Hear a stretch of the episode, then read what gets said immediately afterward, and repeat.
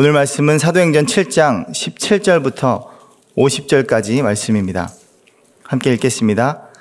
아브라함이 아, 하나님이 아브라함에게 약속하신 때가 가까움에 이스라엘 백성이 애굽에서 번성하여 많아졌더니 요셉을 알지 못하는 새 임금이 애굽 왕위에 오름에 그가 우리 족속에게 교활한 방법을 써서 조상들을 괴롭게 하여 그 어린아이들을 내버려 살지 못하게 하려 할세 그때 모세가 났는데 하나님 보시기에 아름다운지라 그의 아버지의 집에서 석 달 동안 길리더니 버려진 후에 바로의 딸이 그를 데려다가 자기 아들로 기름해 모세가 애굽 사람의 모든 지혜를 배워 그의 말과 하는 일들이 능하더라 나이가 40이 되매 그 형제 이스라엘 자손을 돌볼 생각이 나더니 한 사람이 원통한 일 당함을 보고 보호하여 압제받는 자를 위하여 원수를 갚아 애굽 사람을 쳐 죽이니라. 그는 그의 형제들이 하나님께서 자기의 손을 통하여 구원해 주시는 것을 깨달으리라고 생각하였으나 그들이 깨닫지 못하였더라. 이튿날 이스라엘 사람끼리 싸울 때에 모세가 와서 화해시키려 하여 이르되 너희는 형제인데 어찌 서로 해치느냐 하니 그 동물을 해치는 사람이 모세를 밀어뜨려 이르되 누가 너를 관리와 재판장으로 우리 위에 세웠느냐? 내가 어제는 애굽 사람을 죽임과 같이 또 나를 죽이려느냐 하니 모세가 이 말 때문에 도주하여 미디안 땅에서 나그네 되어 거기서 아들 둘을 낳으니라. 40년이 참에 천사가 시내산 광야 가시나무 떨기 불꽃 가운데서 그에게 보이거늘 모세가 그 광경을 보고 놀랍게 여겨 알아보려고 가까이 가니 주의 소리가 있어 나는 내 조상의 하나님, 즉 아브라함과 이삭과 야곱의 하나님이라 하신데 모세가 무서워 감히 바라보지 못하더라. 주께서 이르시되 내 발에 신을 벗으라. 내가 서 있는 곳은 거룩한 땅이니라. 내 백성이 애굽에서 괴로움 받음을 내가 확실히 보고 그 탄식하는 소리를 듣고 그들을 구원하려고 내려왔노니 이제 내가 너를 애굽에서 애굽으로 보내리라 하시니라. 그들의 말이 누가 너를 관리와 재판장으로 세웠느냐 하며 거절하던 그 모세를 하나님은 가시나무 떨기 가운데서 보이던 천사의 손으로 관리와 속령하는 자로서 보내셨으니 이 사람이 백성을 인도하여 나오게 하고 애굽과 홍해와 광야에서 40년간 기사와 표적을 행하였느니라. 이스라엘 자손에 대하여 하나님이 너희 형제 가운데서 나와 같은 선지자를 세우리라 하던 자가 곧 이 모세라. 시내산에서 말하던 그 천사와 우리 조상들과 함께 광야 교회에 있었고 또 살아있는 말씀을 받아 우리에게 주던 자가 이 사람이라. 우리 조상들이 모세에게 복종하지 아니하고자 하여 거절하며 그 마음이 도리어 애굽으로 향하여 아론더러 이르되 우리를 인도할 신들을 우리를 위하여 만들라. 애굽 땅에서 우리를 인도하던 이 모세는 어떻게 되었는지 알지 못하노라 하고 그때 그들이 송아지를 만들어 그 우상 앞에 제사하며 자기 손으로 만든 것을 기뻐하더니 하나님이 외면하사 그들을 그 하늘의 군대 섬기는 일에 버려 두셨으니 이는 선지자의 책에 기록된 바 이스라엘의 집이여 너희가 광야에서 40년간 희생과 제물을 내게 드린 일이 있었느냐 몰록의 장막과 신 레판의 별을 받들었으며 이것은 너희가 절하고자 하여 만든 형상이로다 내가 너희를 바벨론 밖으로 옮기리라 함과 같으니라 광야에서 우리 조상들에게 증거의 장막이 있었으니 이것은 모세에게 말씀하신 이가 명하사 그가 본 그 양식대로 만들게 하신 것이라. 우리 조상들이 그것을 받아 하나님이 그들 앞에서 쫓아내신 이방인의 땅을 점령할 때에 여호수와 함께 가지고 들어가서 다윗 때까지 이르니라. 다윗이 하나님 앞에서 은혜를 받아 야곱의 집을 위하여 하나님의 처소를 준비하게 하여 달라고 하더니 솔로몬이 그를 위하여 집을 지었느니라. 그러나 지극히 높으신 이는 손으로 지은 곳에 계시지 아니하시나니 선지자가 말한 바 주께서 이르시되 하늘은 나의 보좌요 땅은 나의 발등상이니 너희가 나를 위하여 무슨 집을 짓겠으며 나의 안식할 처수가 어디냐 이 모든 것이 다 내 손으로 지은 것이 아니냐 함과 같으니라 아멘 신앙은 역사를 새롭게 재해석하는 능력입니다 당시에는 알지 못하고 지나왔던 모든 사건들이 신앙을 갖고 보니 다르게 새롭게 재해석되는 것이죠. 우리 개인, 개개인의 인생사가 그렇고요. 또한 인류의 역사도 마찬가지입니다. 그때 우리가 경험했던, 그때 받았던 그 모든 고난과 시련들이 하나님의 뜻 가운데 있음을 우리가 발견하게 되는 것이죠. 오늘 스데반은 이스라엘의 역사를 다시 한번 짚어줍니다. 아브라함부터 시작해서 어제 야곱, 요셉, 그리고 오늘 모세와 다윗, 솔로몬에 이르기까지 누구나 다 알고 있는 이스라엘의 역사를 구원의 역사를 다시 한번 짚어보면서 예수 그리스도의 구속사적인 관점으로 그 역사를 재해석하고 있는 것을 어, 보게 됩니다. 그래서 그 유대인들이 불편해할 수밖에 없는 것이죠. 정통으로 유대인도 아닌 어, 헬라파 유대인 출신이 유대인들 앞에서 마치 번데기 앞에서 주름 잡는 것처럼 이스라엘의 역사를 다시 한번 재해석하고 있는 모습입니다. 스테반은 어, 말했다시피 헬라파 유대인으로서 그 유대인의 서열로 치자면 이제 갓 유대인의 유대교에 입문한 저 밑에 있는 사람이에요. 지금 말을 듣고 있는 대제사장에게 감히 함부로 말을 걸 수조차 없는 사람이었습니다. 그런데 그가 어, 역사 강의를 하고 있죠. 참으로 기가 막힐 노릇인 것입니다. 그러나 스테반은 움츠러들거나 뭐 두려워하지 않았죠.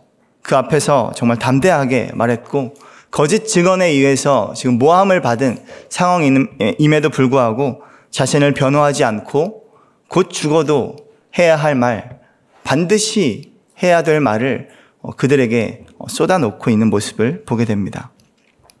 17절부터 19절까지 우리 한 번 더 읽겠습니다. 하나님이 아브라함에게 약속하신 때가 가까움에 이스라엘 백성이 애굽에서 번성하여 많아졌더니 요셉을 알지 못하는 새 임금이 애굽 왕위에 오름에 그가 우리 족속에게 교활한 방법을 써서 조상들을 괴롭게 하여 그 어린 아이들을 내버려 살지 못하게 하려 할세. 하나님이 아브라함에게 약속하신 때가 이름에 라고 말합니다. 하나님께서 아브라함에게 약속하신 때란 바로 하나님과 아브라함이 언약을 맺는 그 때를 어, 의미합니다. 스테반은 그 때를 다시 한번 가져와서 어, 그들에게 설명하고 있습니다. 이 말은 이 창, 창세기 15장 13절 14절에 하나님과 아브라함이 언약을 맺은 그 시절로 다시금 올라갑니다. 우리 15장 13절 14절 한 목소리를 읽겠습니다. 여호와께서 아브라함에게 이르시되 너는 반드시 알라 내 자손이 이방에서 객이 되어 그들을 섬기겠고 그들은 400년 동안 내 자손을 괴롭히리니 그들이 섬기는 나라를 내가 징벌할지며 그 후에 내 자손이 큰 재물을 이끌고 나오리라. 하나님이 이미 아브라함과 언약을 하실 때 그들이 나중에 애굽에 400년간 종살이 할 것이며 그 이후에 출애굽을 하게 될 것이라는 것을 이미 다 말씀하셨고 예언하셨습니다. 그래서 하나님께서 약속하신 이 400년, 400년이라는 기간이 채워졌을 때 그때 비로소 하나님의 구원이 시작된다라고 말하는 것입니다. 이 400년이 어쩌다 보니 400년이 된 게 아니라 이미 예언하셨고 말씀하셨던 그 기간이 채워졌기 때문에 그것이 이루어진 것이다 라고 말하는 것이죠. 하나님의 약속, 즉 하나님께서 약속하신 이 말씀과 하나님의 구원, 이 모든 것들이 하나님으로부터 나왔다 라고 그들에게 설명하고 있습니다. 즉 하나님의 주관하심 아래 어, 당신들이 좋아하는 그 모세가 나왔다라는 것이죠. 모세의 등장 역시 어, 이스라엘의 그냥 역사로 보자면 어, 훌륭한 인물, 또 뭐 잘생겨서 구원을 받은 인물 정도로 여기겠지만 예수 그리스도 그 구속사적 관점에서 보자면 이 모세는 바로 예수님을 예표하는 사람이라는 것을 볼 수 있습니다. 모세의 등장과 함께 그 당시에 모든 어린 아이들을 어, 내버려 살지 못하게 했습니다. 정확하게 따지자면 요셉을 알지 못하는 새로운 왕이 등장하면서 이스라엘 백성들이 점점 왕성해 가는 것을 두려워한 나머지 남자아이는 다 죽이고 여자아이만 살려라 라고 했죠. 그래서 수많은 남자아이들이 무참하게 대량 학살되는 사건이 일어났습니다. 그와 마찬가지로 예수님이 태어날 당시도 그랬습니다. 예수님이 태어날 당시에 헤롯이라는 왕이 그 당, 그 지역에 있는 두 살 이하의 모든 아이를 거기 다 죽여라 라고 명령을 내렸죠. 그래서 그때, 그때 당시도 정말 어린 아이들이 대학살 되는 그런 끔찍한 장면을 경험했습니다. 이 모세가 나올 때 했었던, 있었던 그 모든 역사적인 사건들이 예수 그리스도가 어, 태어날 당시에 있었던 모든 역사적인 사건과 오버랩되는 것을 그들에게 설명하고 있습니다. 즉 모세의 역사도 그들이 익히 알고 있는 모세도 예수 그리스도의 구속사적인 관점으로 다시 한번 해석해 주고 있는 것이죠. 그리고 20절부터 22절 말씀 함께 읽겠습니다. 그때 모세가 났는데 하나님 보시기에 아름다운지라 그의 아버지의 집에서 석 달 동안 길리더니 버려진 후에 바로의 딸이 그를 데려다가 자기 아들로 기름해 모세가 애굽 사람의 모든 지혜를 배워 그의 말과 하는 일들이 능하더라. 이스라엘 사람들에게 모세라는 인물은 굉장히 특별한 존재였습니다. 가장 위도, 위대한, 역사적으로 가장 위대한 지도자이자 가장 훌륭한 선지자였습니다. 그래서 그들은 어, 이 모세를 보면서 장차 올 메시아도 아, 모세와 같은 사람이 오겠구나라고 생각하고 있었습니다. 왜냐하면 모세가 스스로 어, 그들에게 이스라엘 백성들에게 이렇게 예언의 말씀을 했기 때문이죠. 신명기 18장 15절 말씀에 이렇게 기록합니다. 읽겠습니다. 내 하나님 여호와께서 너희 가운데 내 형제 중에서 너를 위하여 나와 같은 선지자 하나를 일으키시리니 너희는 그의 말을 들을지리나. 나와 같은 선지자 하나가 너에게 일어날 것이다. 라고 이미 예언했습니다. 이 메시아를 뜻하는 것이죠. 그래서 이스라엘 사람들은 아, 이 메시아가 모세와 같은 사람이겠구나. 그렇게 어, 생각을 했다는 것이죠. 하지만 그들이 생각했던 이 모세와 하나님이 말씀하신 모세가 달라도 어, 너무 달랐다는 것을 우리는 어, 알게 됩니다. 그들은 민족적이고 역사적인 관점에서의 모세를 생각했고 우리 민족을 가장 위대한 민족으로 이끌어줄 그 강대국 애굽을 무찌르고 나왔던 것처럼 지금 이 로마라는 강대국에 묶여 살고 있는 이스라엘을 다시 한번 가장 강력한 그런 어, 나라로서 또 지도자로서 우리를 이끌어 줄 것을 기대하며 어, 그러한 시각, 그러한 안경으로 메시아를 바라보았다라는 것이죠. 그래서 스데반은 다시 한번 예수 그리스도의 구속사적인 관점에서 어, 이 모세라는 인물을 그들에게 설명하고 있습니다. 예수님과 모세와 닮은 점은 온유한, 마음이 온유한 사람이었고요. 성경에서 유일하게 이 두 분만 온유하다는 표현을 하죠. 그리고 어, 모든 민족의 죄를 대신 짊어지고 중보자의 역할을 했던 그런 모세의 모습, 예수 그리스도의 모습과 같은 모습을 보여주고 있습니다. 그리고 이어서 모세의 일생을 세 부분으로 나누어서 설명합니다. 세 단락으로, 세 부분으로 이스라엘 지도자들에게 설명하고 있는 것이죠. 각각 23절, 또 30절, 36절에서 40년이라는 표현을 사용합니다. 즉, 모세의 나이가 40세가 되었을 때 그가 자신의 소명을 자기가 깨달았고 또 40년이 찼을 때 비로소 하나님께 어, 진정한 소명을 받았습니다. 그리고 나서 40년 동안 어, 하나님의 어, 자신의 소명을 깨달아, 깨달아 그 소명을 감당했던 것을 볼 수 있죠. 이 40년이라는 숫자를 중요시하고 있는 것이죠. 여러분, 40이 넘으셨습니까? 네. 제가 40인데요. 하나님이 말씀하시기를 기다립니다. 40년간 강야에서 그 소명을 감당하는 이 모든 일정을 40년으로 나누어서 세 부분으로 설명합니다. 이 모든 것이 다 하나님으로부터 시작된 삶이었다라는 것이죠. 하나님으로부터 건진받은 이 40년의 모세의 인생, 그리고 하나님께 부름받은 그 다음 40년의 인생, 그리고 하나님께 능력을 부여받은 그 나머지 40년의 인생을 어, 세 부분으로 설명하면서 이 모세 역시 하나님으로부터 시작되었다. 마찬가지로 예수님도 동일합니다. 예수님께서 요한복음 17장에서 어, 하늘의 기도를 올리시죠. 대제사장적인 기도를 올리실 때 이렇게 기도합니다. 내가 아버지께로부터 나온 줄을 참으로 아오며 아버지께서 나를 보내신 줄도 믿었습니다. 즉 예수님 또한 하나님으로부터 나왔다. 아버지께로부터 나왔다라는 것을 설명하고 있습니다. 모세와 그리스도를 계속해서 연결하는 것이죠. 또 23절부터 29절 말씀 계속 읽겠습니다. 나이가 40이 되매 그 형제 이스라엘 자손을 돌볼 생각이 나더니 한 사람이 원통한 일 당함을 보고 보호하여 압제받는 자를 위하여 원수를 갚아 애굽 사람을 쳐 죽이니라. 그는 그의 형제들이 하나님께서 자기의 손을 통하여 구원해 주시는 것을 깨달으리라고 생각하였으나 그들이 깨닫지 못하였더라.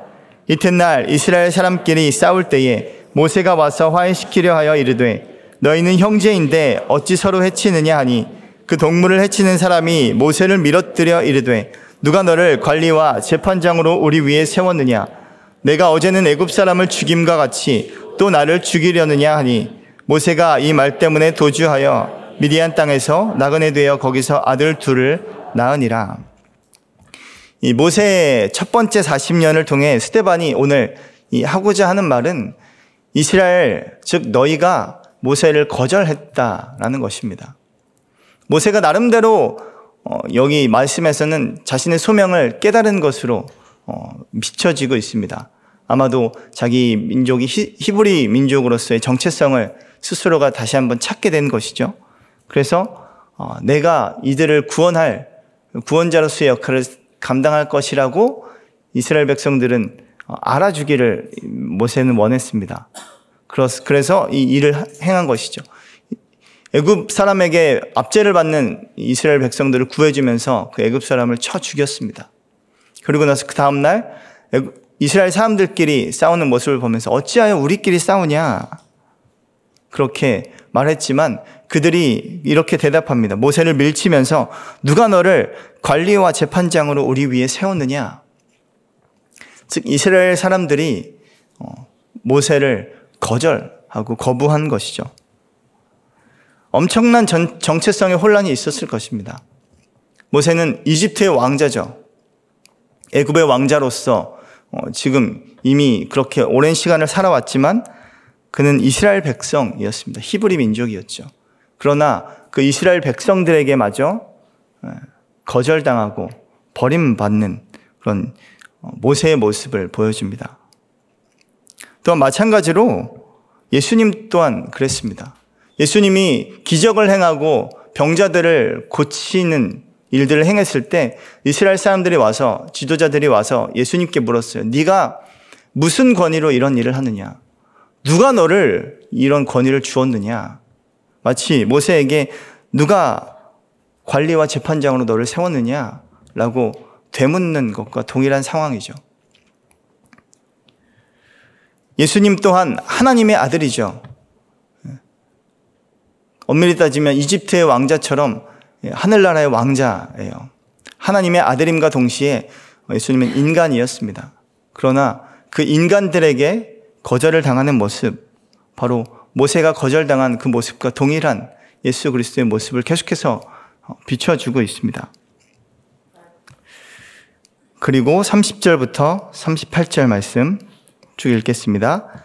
40년이 참에 천사가 시내산 광야 가시나무 떨기 불꽃 가운데서 그에게 보이거늘 모세가 그 광경을 보고 놀랍게 여겨 알아보려고 가까이 가니 주의 소리가 있어 나는 내 조상의 하나님 즉 아브라함과 이삭과 야곱의 하나님이라 하신데 모세가 무서워 감히 바라보지 못하더라.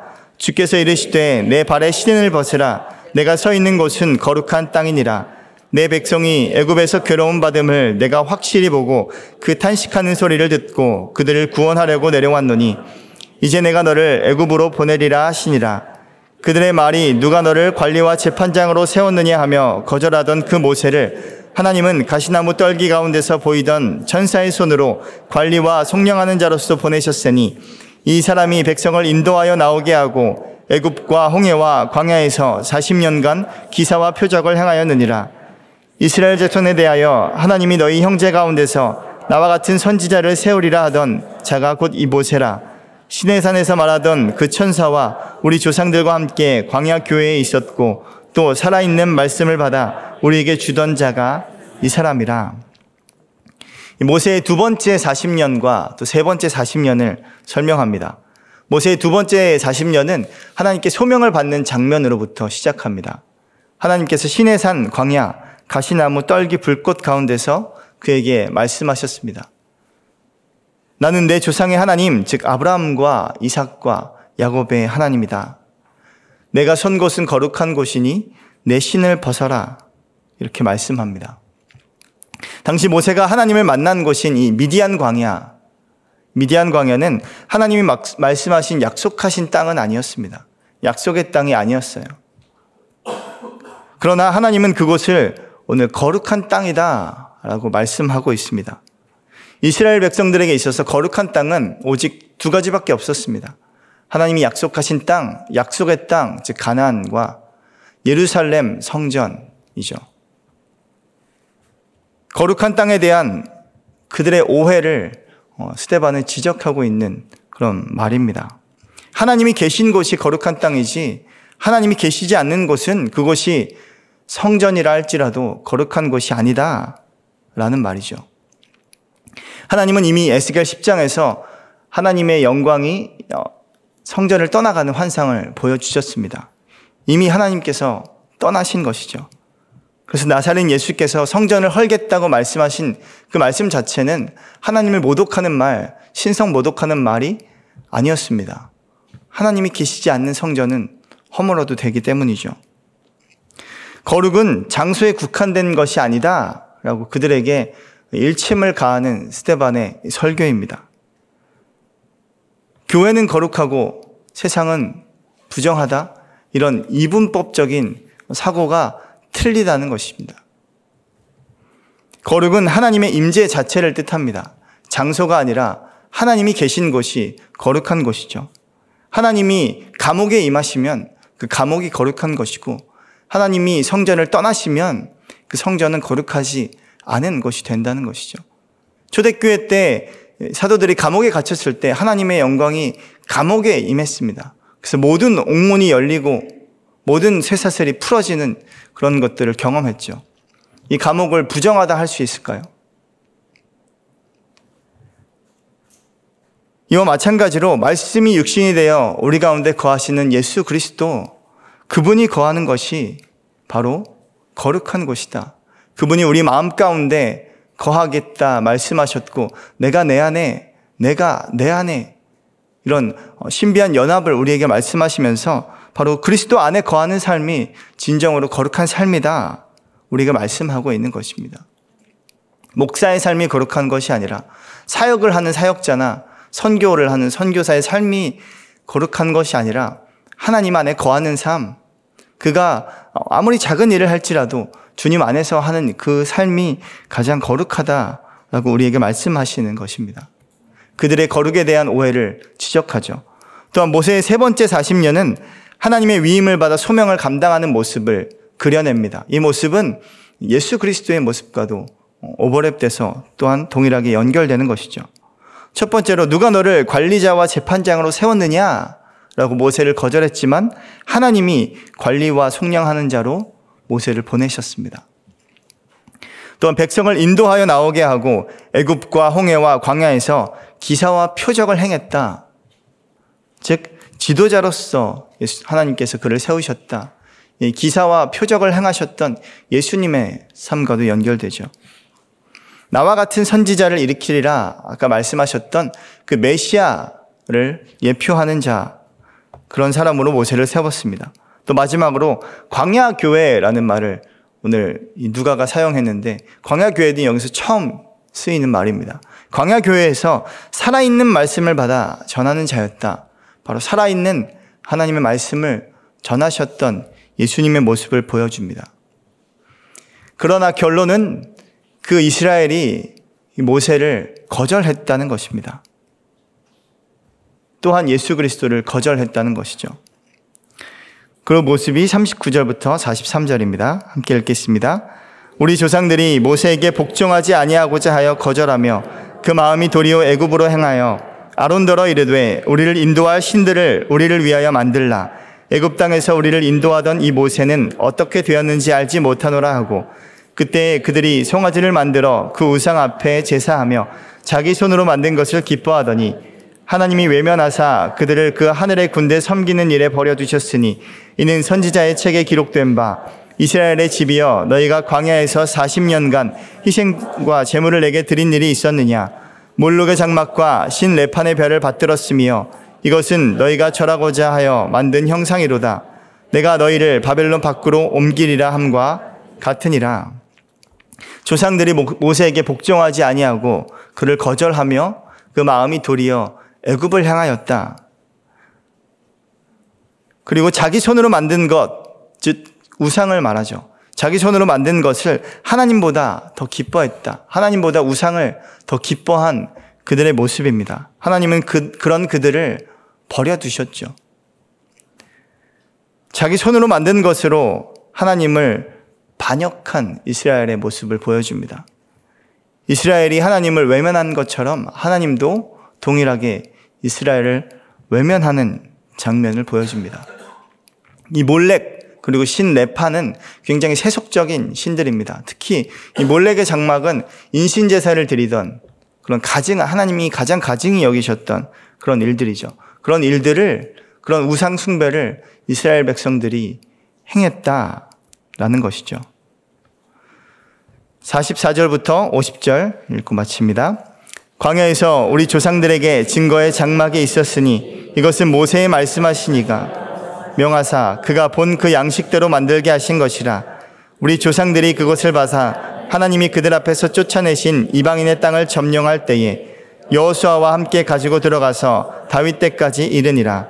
다윗이 하나님 앞에서 은혜를 받아 야곱의 집을 위하여 하나님의 처수를 준비하게 하여 달라고 하더니 솔로몬이 그를 위하여 집을 지었느니라 그러나 지극히 높으신 이는 손으로 지은 곳에 계시지 아니하시나니 선지자가 말한 바 주께서 이르시되 하늘은 나의 보좌요 땅은 나의 발등상이니 너희가 나를 위하여 무슨 집을 짓겠으며 나의 안식할 처소가 어디냐 이 모든 것이 다 내 손으로 지은 것이 아니냐 함과 같으니라 스테반은 이 모든 이야기의 초점을 다시 성전으로 옮깁니다.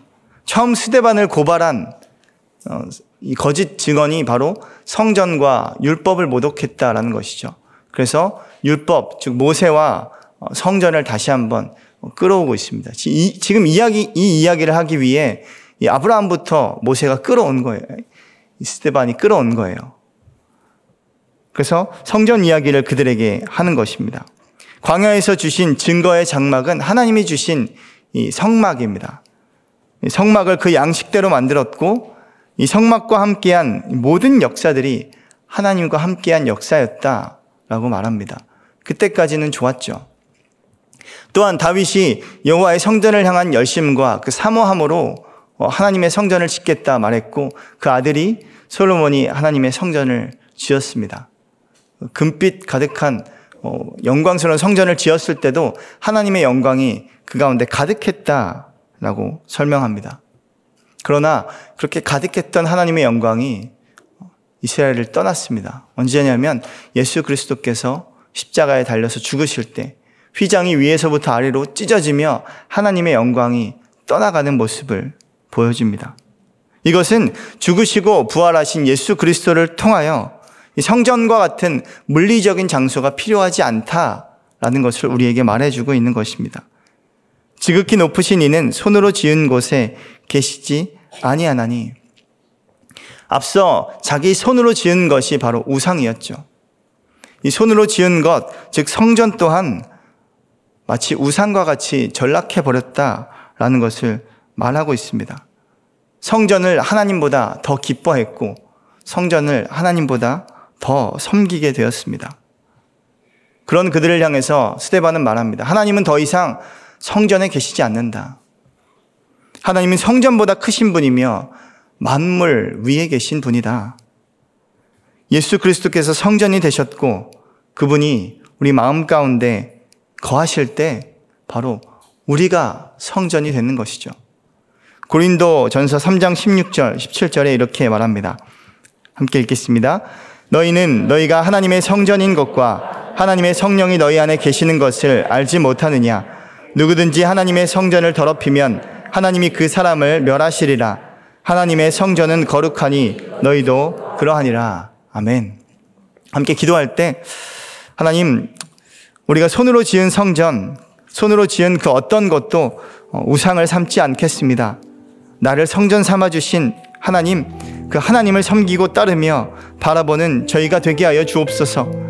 너희 안에 성, 성령이 거하는 것, 우리 안에 주님께서 거하실 때 우리가 성전이 된다 하셨사오니 하나님 오늘 우리의 삶을 성전으로 받아주시고 우리의 삶을 거룩하게 하셔서 온전히 하나님께 드림받은 우리의 삶이 되게 하여 주옵소서 함께 기도하겠습니다. 하나님 아버지, 주님 성전을 어, 건물로서의 성전이 아니라 하나님 한 사람 한 사람을 교회로 성전으로 우리를 부르셨음을 고백합니다. 오늘도 우리를 성전 삼으시려 하시는 하나님의 그 크신 사랑, 예수님의 임재하심이 우리의 삶 가운데 가득하게 하여 주셔서 더 이상 손으로 지은 것, 그 어떤 것도 우상을 삼지 않고 오직 하나님만을 바라보고 하나님만을 따르며 하나님만을 의지하는 저희의 인생이 되게 하여 주옵소서. 오늘도 성전된 자로서 거룩한 삶을 살게 하여 주시고 거룩으로 우리를 이끌어 주셔서 주님 온전히 드- 주님께 드림받은 삶 거룩한 삶이 될 수 있도록 주님 우리의 삶을 받아주시고 우리의 삶 가운데 역사하여 주옵소서. 하나님 우리를 성전 삼으시려 주께서 십자가에 못 박혀 죽으셨습니다. 3일 만에 부활하사 우리 가운데 거하시며 우리가 성전되게 하셨음을 감사드립니다. 오늘도 그렇게 성전된 삶으로 하나님을 영화롭게 하며 하나님께 영광을 돌리는 우리의 모든 삶이 될 수 있도록 도와주시고 손으로 지은 것 그 어떤 것도 우리 안에 그 무엇도 우상되지 않고 오직 하나님만 바라보고 따르는 저희 모두의 인생이 될 수 있도록 주님 인도하여 주옵소서. 이제는 우리 주 예수 그리스도의 은혜와 하나님 아버지의 사랑과 성령님의 함께 하시고 충만케 하심이 우리를 성전 삼으신 그리스도의 은혜를 힘입어 오늘도 거룩함을 쫓고 예수 그리스도를 바라보며 나아가는 주님의 백성들 머리 위에 이제로부터 영원까지 함께 하시기를 간절히 축원하옵나이다. 아멘.